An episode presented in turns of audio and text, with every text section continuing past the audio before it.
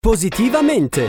Le buone notizie per un mondo migliore a cura di Avis, Associazione Volontari Italiani del Sangue. Ben ritrovati con il nostro appuntamento di Positivamente, allora andiamo a parlare di notizie positive. Arriva Pronto Senior Salute, il servizio attivato da Federanziani per supportare chi è in difficoltà con le liste d'attesa per prenotare esami e visite specialistiche. Testimonial della campagna di promozione di questa iniziativa è nonno Severino, che a 92 anni, con 620.000 follower, 9 milioni di mi piace sui social network e 86.000 follower su Instagram, è una vera star. Un contributo il suo che ha come scopo quello di far conoscere questo utile servizio, raggiungendo il suo popolo di nipoti virtuali e attraverso di loro centinaia di migliaia di nonni. Un'iniziativa dunque che va nella direzione di consolidare e valorizzare quel legame intergenerazionale che rappresenta una delle risorse fondamentali della nostra società e del nostro paese. Il servizio Pronto Senior Salute è attivo telefonicamente dal lunedì al venerdì con operatori qualificati per prendere in carico le richieste di assistenza.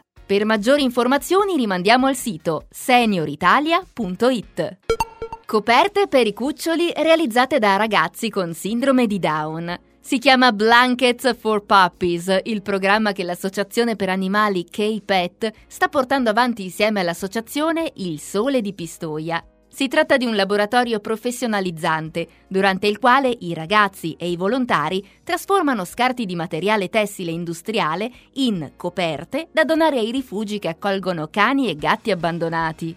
Lo scopo dell'iniziativa è offrire ai giovani nuovi stimoli affinché raggiungano maggiore autonomia e acquisire competenze professionali che possano aprire anche a future opportunità lavorative. Il progetto è proseguito anche durante i mesi più duri del lockdown, osservando tutte le norme e le restrizioni anti-Covid-19 e finora sono state cucite e inviate un migliaio di coperte, riciclando oltre una tonnellata di tessuto che altrimenti sarebbe stato buttato via.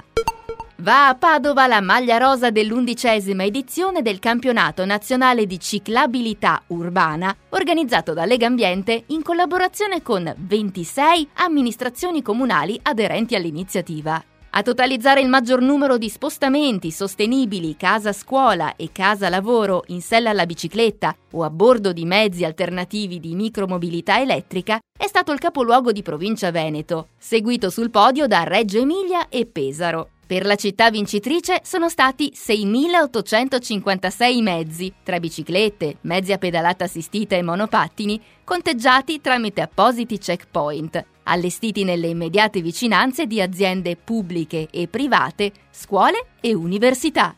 E con questo concludiamo anche il nostro appuntamento di Positivamente. Da Carlotta, ancora una volta grazie per l'ascolto e alla prossima! Positivamente! Le buone notizie per un mondo migliore a cura di Avis, Associazione Volontari Italiani del Sangue. Per la nuova collezione possiamo scegliere giallo oro o ambra per un effetto magico e intenso. Non dimentichiamo giallo lime e crema, spettacolari. Sono tutte tonalità gialle. Eh sì, da quest'anno va di moda il giallo. Giallo come il plasma, la parte liquida del sangue che contiene molti elementi preziosi per curare numerose malattie. Basta poco per aiutare chi ha bisogno. Distinguiti, dona il plasma. avis.it